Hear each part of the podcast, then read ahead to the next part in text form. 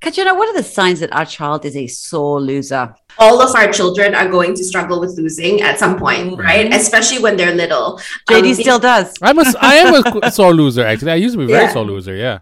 I think it's naturally is normal that kids are going to struggle with losing because remember that children are and when they were born they are what we call egotistical creatures right? So they were they their brains are programmed to think that they are the center of the universe and everything revolves around them. So losing where they are at a disadvantage is something that the brain just can't really compute right? And so it's not because that they're you know self-centered because they want to be their brains just programmed that way. So young children will be sore losers naturally right? But i think think that as they get older, it's something that they kind of learn is normal, but some kids do struggle with it. So, by way of, for example, finding it really difficult to accept that other kids do better in any way, whether it's at a game or a sport or in class, feeling like they come in behind another person is something that they do not accept, right? So, it's understandable if they're unhappy about it, but sore losers are the ones who feel that that is just not how the world is supposed to be, right? So, they will either like, you know, walk out on a game if it's something that they're not leading at, or they will throw a tantrum if they didn't get, you know, first in class, or if they didn't get as many candies at a trick or treating mm. or whatever, right? So it's something that if you see them kind of come behind someone, it's something that they don't accept, not because they're unhappy about it necessarily, but because they feel that it should not be that way, that they should always come first. So that's to me the sign that the child is a bit of a sore loser.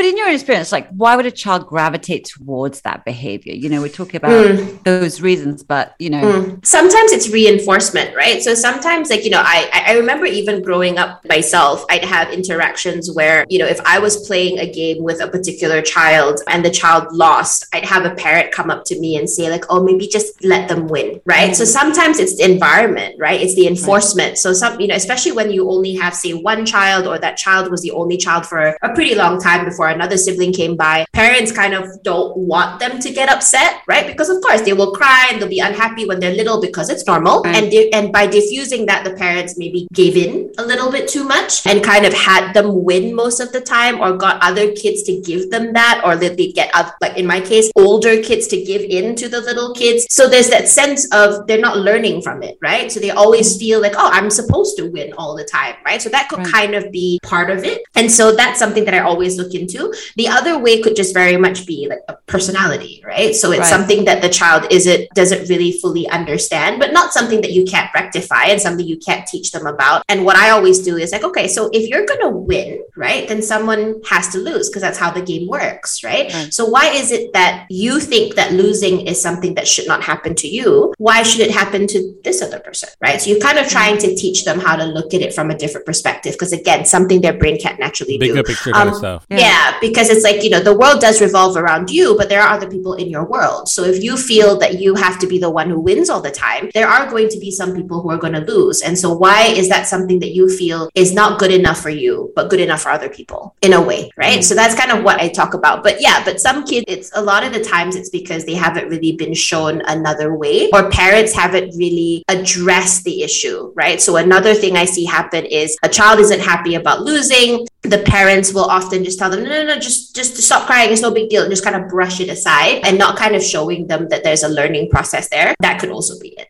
what is your you know your own personal thoughts on the idea of like participation medals or certificates versus grading or you know actually yeah. getting medals for first second and third? I find myself on the fence about this because i've had some people talk about this right where i think like one of my cousins was saying that she took her son to like his sports day and everybody got medals right? So i think I, you know that's you get a medal for breathing. Yeah. yes you get a, you get a medal for breathing. You know i think that on the one hand i feel like i understand where that's coming from because you're wanting all the the children to feel like they're being rewarded for effort, which is a good thing. We want our children to know that effort is as important as the outcome, right? And that should be something that we praise more. But I do feel that, you know, unfortunately, life does function with a different format where silver, there are bronze and gold. Yeah. silver, bronze, and gold. And that, you know, even even if we're not looking at it in that way, even just later on, just in your career, right? There are there's people of different positions based on, you know, if they get promoted or their time at the company. Like there's all these things that our kids are gonna need to learn how to deal with, right? So I think that while I understand what the whole everyone getting certificates of participation and medals of participation, you know, where that came from, I think that it can eventually make our kids all feel that that system where there is a first, second, and third and so on doesn't exist. It's going to be a bit of an issue. and then when they grow up, everything's unfair to them, right? But then it's just a yeah. very competitive world. That's just how it is, right? It is, and I and yeah, and we and I wish it, the world was such a way, you know. But I think that unfortunately, it is how the world is, especially as a grown up. And so, as much as we want to coddle our children, again, we remember, like I've talked about, like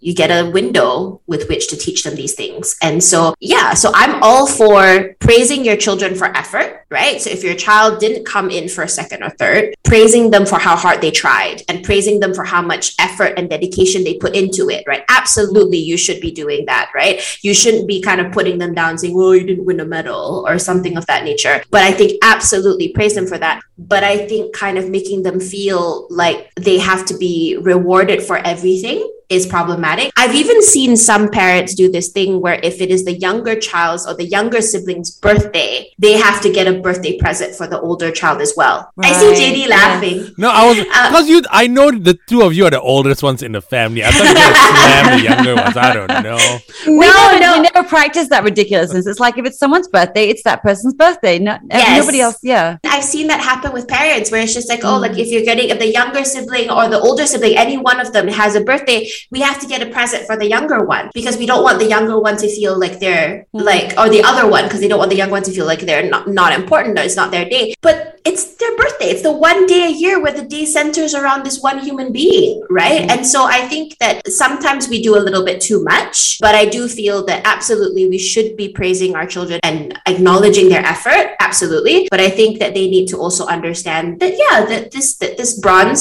silver, and gold thing exists and that's okay. Katyana, you talked about a, a, small window to teach them this. You know, when's considered too late to check this type of behavior? Well, my colleagues who do behavior therapy will say that sort of somewhere between the ages of 8 to 10 is kind of where the window closes. And that window doesn't mean that your child is incapable of learning, but that just overcoming any type of problematic behavior becomes more challenging past that window. And a lot of it comes to, again, neuroplasticity, which is sort of how the brain is, is growing and, and be and rather malleable. But also it's because north of that, they've had eight to 10 years of living life doing a particular thing. So the reprogramming, as you call it, is a little bit more challenging. So I tell parents that, you know, you have eight, maybe 10 years to equip your child with as much of the behavioral ground rules that you want them to adopt into adulthood. Now, your job doesn't end at eight to 10, obviously. Like when they become a teenager, there's going to be other things that you're going to support them through. you know, yeah. laughing nervously here. Yeah. because, of course, there's new, there are going to be new issues that come up when they're teenagers, mm-hmm. right? But I think that with regards to how they look at the world and how they conduct themselves and what is appropriate and what is not, those are things that generally you should be able to start working with your child through at the age of 8 to 10 or by the time they're 8 to 10. So if you're trying to teach your child about losing at the age of 11, that's going to be a much harder mm-hmm. job than if you're teaching your child this at the age of 4. So yeah, so I think that that window is quite minimal. It, it doesn't like I said, it's not like the minute you hit 10 it's over because of course my profession hinges on people changing even well into adulthood. So it's something that is still doable, just a lot harder. So try to kind of teach your children these things and instilling these things from a pretty young age age. And if you pass that window, like many of us are, just it's just going to take longer, but it can be done. Yes, um, it just takes longer. Right. But what are the adverse effects on a child if these outbursts aren't controlled, though? So, I mean, one is we're looking at it from a social perspective is that kids don't want to be kids with the sore loser. Kids don't want to be kids with the kid who's going to make you pay for it if you if they lose, right? You know, I have the experience growing up where I grew up around a child who was not a big fan of losing. Parents didn't want that child to lose ever, so we were always having to give in. It socially impacts them because kids don't want to play with them, right? And kids are not as good at that kind of like humor me, just kind of do it for the sake of it for don't make them feel bad. Kids are just like, if this doesn't benefit me, I don't want to do it. Because remember, they're egotistical creatures, right? Right. So socially, you're going to see that impact where this child might be ostracized or kind of ignored or cut out because of how they behave. And then if we're looking at also talking about just this type of being and feeling the world centers around you and just how you want things to be is problematic as they get older because the world doesn't work that way. Mm. So we're going to have, you know, this child not be able to cope and function and adjust to life. And that's problematic. Okay, so we want to ensure that our child grows up understanding it's okay to lose. But on the flip side, you don't want them to constantly lose in life and think yes. that's okay either, right? So how do you strike the right balance? So I think, you know, it's important to have, like, again, I think that's why the effort bit and focusing on the effort bit to me is important because you're showing children that, you know, regardless of whether you win or lose, that is something that defines it most of the time, right? I mean, I'm not talking about situations that function on luck. I'm talking about things that actually function on effort. That that could be the deciding factor. You can apply the same argument to whether or not we look at studies, right? If you study harder versus not study at all, your grades would probably get affected in that way. If you put effort into something, if you practice your sport or your musical instrument more, you're going to be more proficient versus not, right? So effort mm-hmm. is a really important part of the component, right? And so I think that if we are acknowledging that and having kids focus on that, that is something that I think will help them, right? I'm kind of on the side where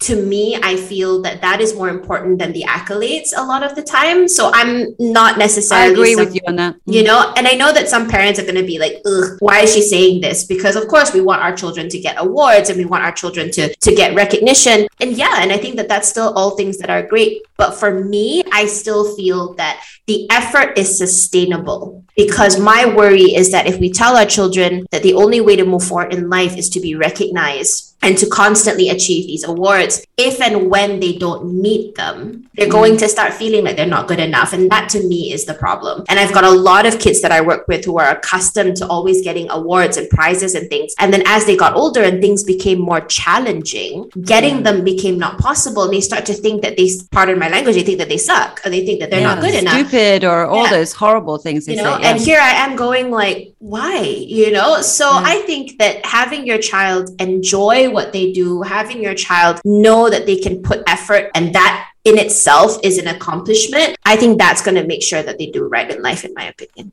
Absolutely. I celebrated the D because I knew how much effort it took to get the D because yeah. in COVID times, the stress was so much more on. And so mm-hmm. we celebrated a D because that's how I felt the effort was warranted, you know? Yeah, exactly. Um, so I agree. But you know, that but you know i mean if you if you feel that i mean I, I, can just hear the parents in the background going yeah but do we want our children to strive for these? Right? The thing is that you need like you said you're celebrating the fact that there was so much that he had to overcome this time right? Yeah. and so the d is the celebration is for the effort right? Mm. but then of course that you know at the end of the day okay i'm so proud of you for all the effort that you put in right? Eventually you might want to look at the grade because that might ha- then impact you're yes. going to uni and other things, but that doesn't take away from the fact that I am ridiculously proud of the effort that you've put in. Oh, so it's A right? for effort, and then kind of yeah, right. yeah, okay. A for effort, right? Mm. So I mm. think that's kind of it because I tell all of like you know I was just having this chat with someone the other day. I said you know parents don't I think sometimes acknowledge just how difficult this pandemic has been on kids, and when I see a kid who's able to achieve something in this time frame i'm just like that kid deserves the biggest cuddle and the biggest high five you know and you know we should not be comparing our children to what they should have been or what they could have been achieving before the pandemic because it's right. completely different what kind of you know experience have you had uh, dealing mm. with a mm. patient who you know was struggling with this couldn't bear to lose mm. and-, and so you know i think that the biggest one that i see more commonly is in terms of academics right just from the kids that i'm working with where they're quite used to being first in class or they're quite used to getting best student awards and then not getting them, right? They find it really, really hard to cope. And a lot of like what you said earlier, I'm stupid, mm. I did I'm not good enough. That then affects motivation because then they go, I don't even want to try. That's a huge issue I find with a lot of my kids because again, if we look at the fact that they haven't lived on earth very long, they start to develop this thinking that, well, if I'm gonna fail anyway, if I'm gonna fail point, right? anyway, the point. what's the point? Yeah. Exactly. So you start seeing seeing kids not want to go to school, not want to participate, and that becomes a whole other thing, right? Mm. So I've got a few clients that I'm working with right now who are just who just refuse to take a step in any direction. And I keep telling them, even if you make a mistake, there's no decision. All of my clients have heard me say this. There is absolutely no decision that you cannot come back from other than death. Uh, right? So whether it be you picked the wrong subject, you picked the wrong partner, you, you know, didn't study hard enough, there is absolutely nothing that you can't recover recover from other than death. And so to me, I tell my kids all the time pick a direction. There's no such thing as the wrong one. You will never know. For all you know, it's the right one. And if it's the wrong one, we'll fix it. But even just that journey of taking a step out of the box that they're in terrifies them because they're just like, well, I'm going to fail. Mm-hmm. Right. So we're not teaching our kids resilience, right? They're not, they don't have the resilience in that way because they're so used to achieving that they don't know what it's like to not achieve. And that feels catastrophic to them. Mm-hmm. So I see a lot of kids who are very, very high performing who struggle with the concept of losing, mm-hmm. who struggle with the concept of not being the top of the rung all the time. Mm-hmm. Right. And those kids are going to really, really struggle in, in adult life because you don't often get the accolades that you're after. Right. So, I mean, I even know somebody who was constantly, luckily, throughout most of their life, doing very, very well, reached the, the professional level in terms of their career and could not understand the hierarchy system where you have to commit to X number of years in a company before you can promote to another level. That was not something that registered with this person. And that resulted in them constantly quitting jobs because in their mind, if I put in the effort, if I bring in an account, if I do this, I should therefore be compensated and rewarded because that was what, you know, so, you know, it can have implications when they grow up. You know, obviously parents wanting sort of those grades as well uh, doesn't help. So what's your advice to parents who might notice this type of behavior in their own child? Grades are important. I'm not going to sugarcoat it, right? It's important because unfortunately the education system works that way. They don't function on effort, they function on grades and transcripts, and your child is going to need to be able to produce those results. things, results, in order to get to the universities or the courses that they want to do, right? And so we can't ignore that. We can't tell our kids that, oh, those things are not important if they want to achieve a certain career. If your child has no aspirations whatsoever into becoming a brain brain surgeon or a rocket scientist, then it doesn't matter. But if they have big dreams and they have goals in a career that is very academically oriented, then we have to be realistic about it, right? But I think that it's important to teach our child that grades are not a reflection of who they are, success is not a reflection of who they are, right? That effort is the part that's important, right? So if your child gets a B, that's okay. This is not the end of the world. We can come back from this. What did we learn, or what were the things that contributed to the B, right? Or contributed to the C, or the D, or the F, or whatever, right? You want your children to be constructive, you want your children to be resilient, so that that way they will have that same traction as they get older older, when they go into the workforce and they miss out in certain opportunities, they make mistakes, they know how to come back from that, right? Mm-hmm. So I think that if grades are important in your household, that's okay. But remember that harping on the grades are not going to guarantee that they keep coming up. You need to be teaching your kids or to be focusing on the methods so that your child can actually take that learning or take those methods and replicate it in every other aspect of their life. Because I think the biggest mistake that unfortunately our education education system has just enabled is that students are being programmed to rote learn because that's how the exams are programmed. You mug things, you memorize things. And so what does that do is that if we're telling our child, get the A, get the A, get the A, you're focusing on your child just getting the grade and not maybe understanding the process. There's no actual learning there, right? No, it's just getting the grade. Yeah. How is that going to apply when they become an adult, right? They can't just be doing something to get the grade because they're not learning that that means that their capacity to grow and expand from that information is also limited. I saw that firsthand when I went to university in another country where they always go, why? Whereas over here, I was just like, just do what you're told. So I remember being 18 years old, you know, in university and the, you know, lecturer saying, ah, Katyana, you know, what do you think? And in my brain, I literally remember this going, it's not important what I think, is what you want me to think. I actually thought that because that was how education had gotten me mm-hmm. up to that point. So I think that, you know, just just taking a page out of that, that, you know, we should be teaching our kids that it's about the process and it's about learning and understanding it and kind of how do you take that to another level? That's what we want them to learn. And if they fail, how do you overcome that? Yeah, right? what losing is teaching us as well. What's right? losing teaching us? Yeah, because losing teaches us something, right? If, you know, well, what's the quote that every loss or failure is a is part of success? is part of the process, mm. right? And so I think that that's something that we got to talk about more and we got to teach our kids a bit more of.